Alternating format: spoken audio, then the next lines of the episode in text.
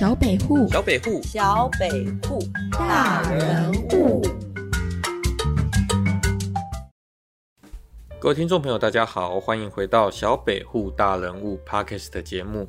呃，这个 Podcast 节目呢，是由小北户大人物的人物专访文字专栏所衍生出来的实验型节目。呃，非常感谢各位听众朋友来收听我们这个节目。我们后面呢也会持续的制作更多品质优良的人物专访，我希望都能够，嗯，给大家带来一些耳目一新的感觉。我们在前面灵王美元学姐的访问一到三集当中，我们听到了学姐她在呃从求学啦，刚出社会，或者是说她呃在工作上遇到了瓶颈，她是怎么样逐一逐一去克服的。那在这一集当中，你会听到学姐她讲述她在呃职业历程其实已经非常饱满之后呢，哦，她也没有停下脚步，哦，她一样致力在呃公共卫生领域的呃进步，把这一份知识跟经验能够继续的传承下去。那接下来我们就来听听看，在这一集当中她讲了些什么吧。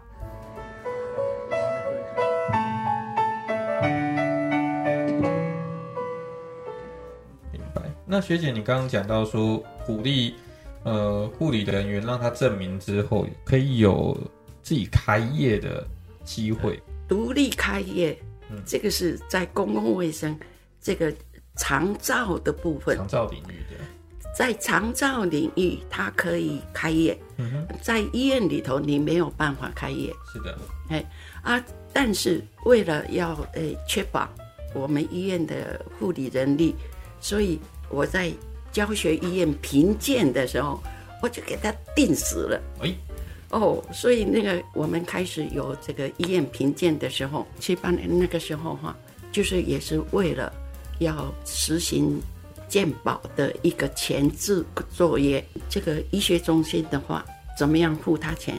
区域医院、地区医院，他付的保险费哈，要付给医院的那个钱不一样。所以那个时候，为了要区分，或者是要计算预你这些预算哈，要怎么样花的时候，全台湾的所有的医院就叫他们来申请，你要不要参加健保的给付？有来申请说他的医院愿意的话，那我们就去给他评鉴。所以当时护理的部分，就是我跟龙总的护理主任。啊，我们两个人做评鉴的委员。哦，那你要评鉴，你要让医院知道啊，说我要来看你什么东西呀。嗯，所以我就标准要定出来。对，要定一个标准，所以就参考美国哈在评鉴医院的标准，然后定我们自己的标准。他们其他去去评鉴的委员，他们手上都没有这种标准，只有护理有。所以这样比较好。所以他们后来就要求说：“您不告诉我说你要来看什么，那我怎么准备给你看？”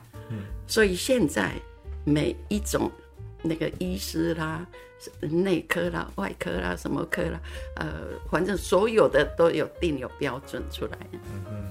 那那个标准我定出来了以后，啊，就几年就给他改。我做了那个报告。就是当时都叫做中小型医院，哦，中小型医院的制度，那个时候的大医院还不多啦。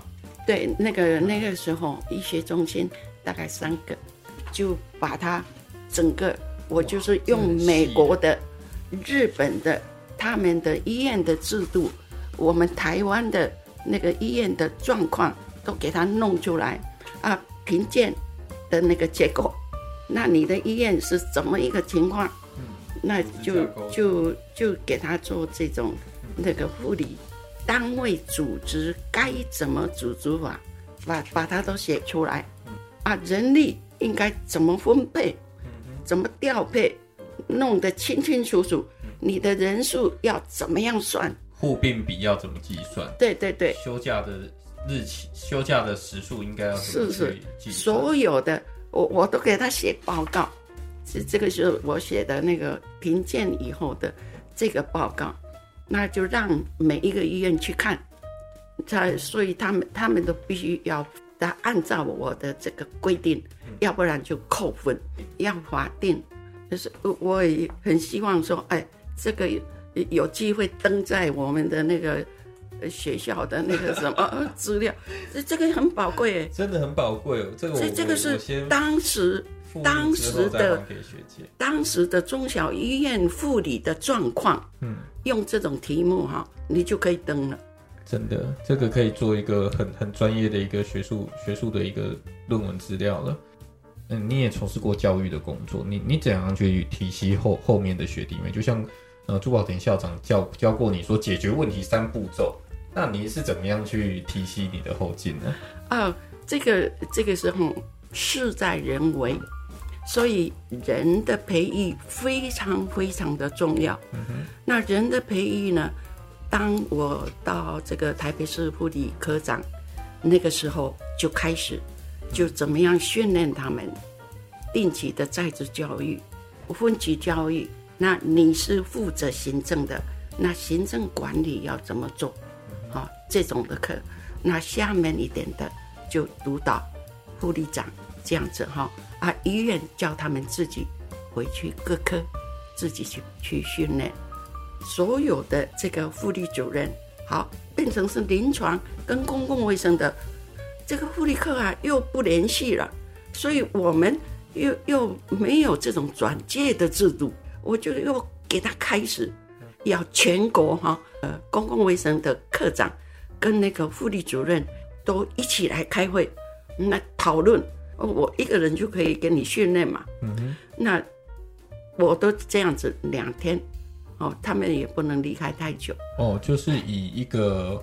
呃，座谈会或者是大型会议的方式来教学，对，就就说要开会，实际上我就是给他上课，嗯，就是有有排课程的排课表，对这还这这种做法在在啊那个时候也也也找不到什么合适的老师，师资也，所以我自己又又教学过嘛，嗯，那我也教卫生卫生行政嘛，啊，也教公共卫生嘛。呃，教护理伦伦理嘛，哦，所以这些课我都可以上。那真的是学姐真的贡献非常多。关于刚刚我们有聊到家庭计划，就不得不提到说像偏乡的医护教育。那您对偏乡跟三地当时叫三地啦，哈，现在叫偏乡的医疗跟保健服务的话，您当时是怎么做呢？在偏乡的话，那边哈，那边是比较困难。嗯哼。但是为了健保要推行，人家交了保费，结果我得不到照顾啊。哎，对呀。那怎么办？所以为什么我是非常主张说训练人，训练这些人要变成 nursing practitioner，你必须要能够独立作业的。所以也做了那个基层。就公共卫生的部分哈，呃，在山地偏乡，我自己哦，都陪他们去走走山路，去找他们愿意提供食品，那我们场域场地，那呃卫生署就编预算，嗯哼，给他们盖那个叫做基层保健服务中心。哦，这个地方必须要两个，至少。两个护士，嗯，最好是一个是助产师，嗯，好这样子的规定，啊，这两个人我都叫他们一定要来受训，嗯，给他们密集的上课，让他们能够独立作业，怎么样做判断哈，嗯。啊，怎么样转介了这个个案，转到那个地区医院或者是区域医院，再厉害就是。这个医学中心，嗯，可能这样子的工作，毕竟医生好像还是集中在大都会区，对对对对，反而是我们的护理人员、护理师、助产士比较普遍，对，比较普遍，到处都有，对，但是偏乡的还是不够啦，起码说那个地方没有诊所的，我们就设设基层医疗保健中心，那这个中心都是两个人。所以这样的一个医疗保健网，我们这样讲哈，医疗保健网设置完成之后，可是它还有还是会有所谓的转介或者是紧急医疗的部分吧？哦，这个卫生署有规定，嗯，好，后来就叫军医院帮忙。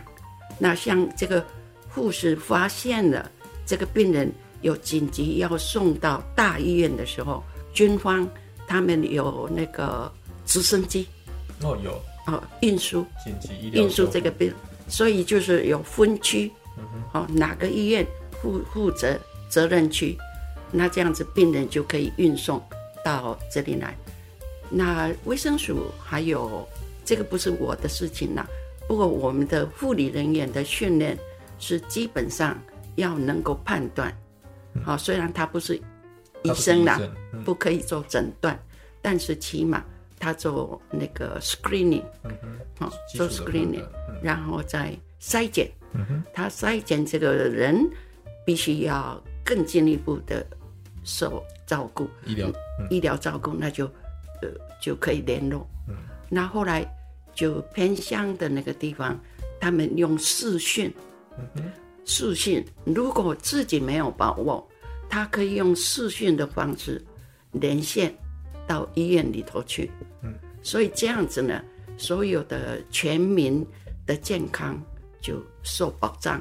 还好政府有找学姐到带 来担任公务人员呢，因为慢慢的直接你看哦，从原本一一个护理师，因为护理师是虽然是直接接触病人，那可是我们终究还是 one by one 这样子一对一的一个照顾，甚至你一对多一一一人照顾十二床、十三床、十六床，可是人人人还是有极限的。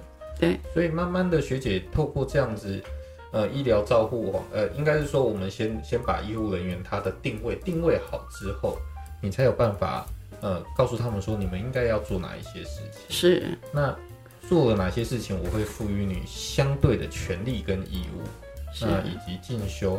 那进修完之后，你有更大的一个医疗照顾能量，没错，然后再遍及到三地医疗、偏向医疗、对紧急医疗，就是这样子，就是这样子。我有抓到精髓了吧？你听进去了，我听进去了，哦，这真的是很大规模的一件事。对那后来我发现学姐，呃，在退休之后也没有闲下来哦，还去出书，对吧？对，这个是呃呃，因为长照的问题啦。那我也到夏威夷那个人口训练中心去受训两个月，我也知道怎么样计算我们的人口，推估我们的人口到几年以后，那这些老人会多少，要怎么样照顾，所以会变成说公共卫生的这个领域，为老人的照顾优先，嗯哼，就是居家照顾。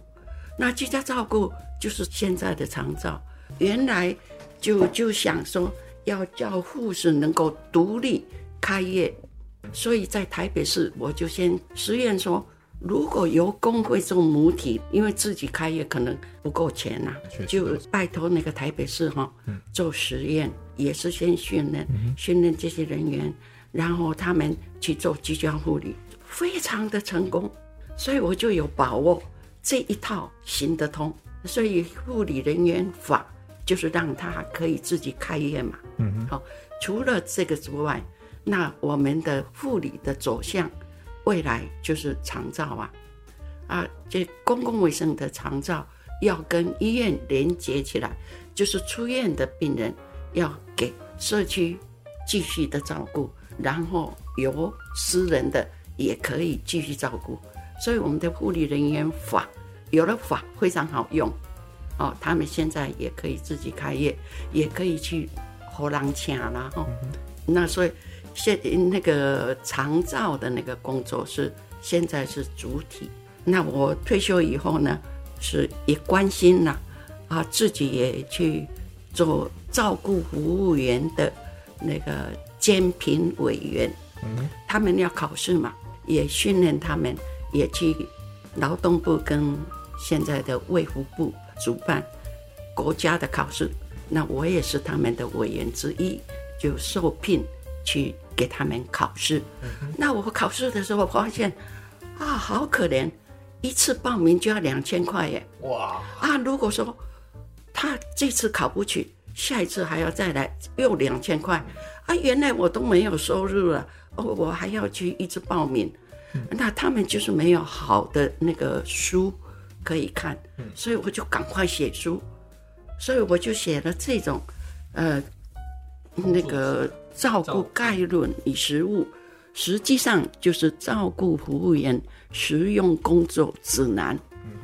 那另外一本，这一本是比较理论的，这所以他们有两种，一种是要学有点学科有规定上五十个小时就要考试了，对那另外他们有上技术，因为要去照顾人啊，技术就比较难了，因为你只有给他上上课，也没地方实习，那怎么办呢？所以我就又又写一本技术的，一步一步照相出来，还做那个 CD 片，自己看又看又看，所以他就考试可以考得去了。假如你用功哦，念这个我的书啊，那就一次就考取了两千块，不料。哎，感觉突然被学姐推销了一下。哎，我我们学校不是有有老人科嘛，我们也有教他教他们看啊。对啊，因为我刚翻了一下，从那个冰箱的使用方式，因为饮食的卫生也要注意嘛，什么都有到按摩到癫痫的。那这个这些课程哈、是劳动部定的，他们定说要上什么课，上多少小时，我全部都在里边都有，你们都可以看哦。明白。以学姐这样的一个职业历程也好，以及学历的生涯，当然我们没办法选择自己出生的时代。以前学姐的时代确实是相当的辛苦，可是慢慢的，无形当中你也透过这一些环境的淬炼，那也 push 自己去完成，一步一步完成课业，也走了一些国家，去看到不一样的护理的生态。那自己再回头再来看的话，您您会给学弟妹一些什么样的建议？哎，这个阶段你或许可以去做一些什么事情呢？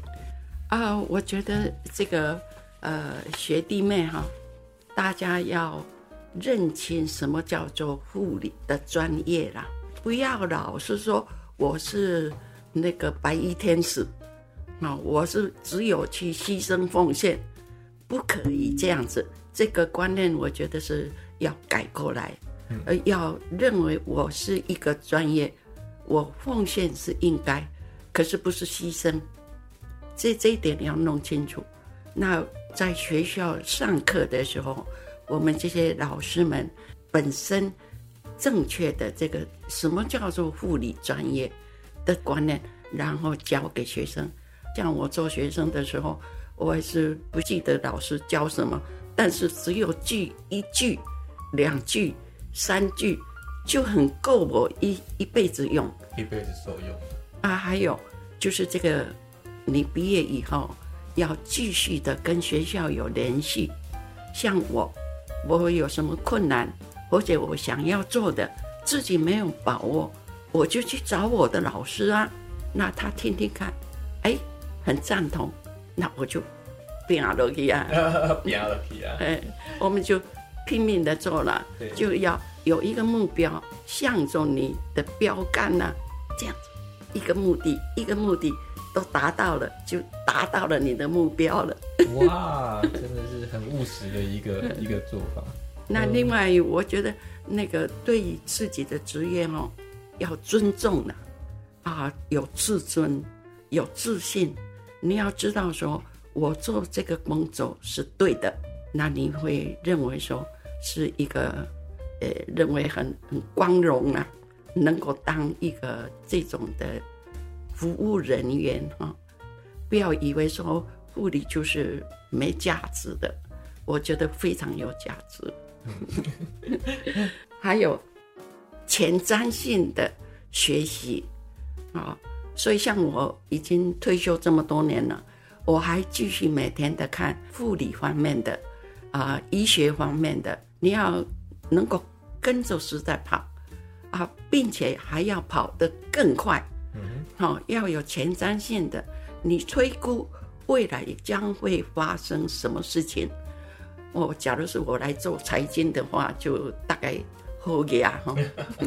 我 我就是在我们的专业上，所以一辈子在指导人家哈啊，呃，想说有什么需要的，我就会去帮忙。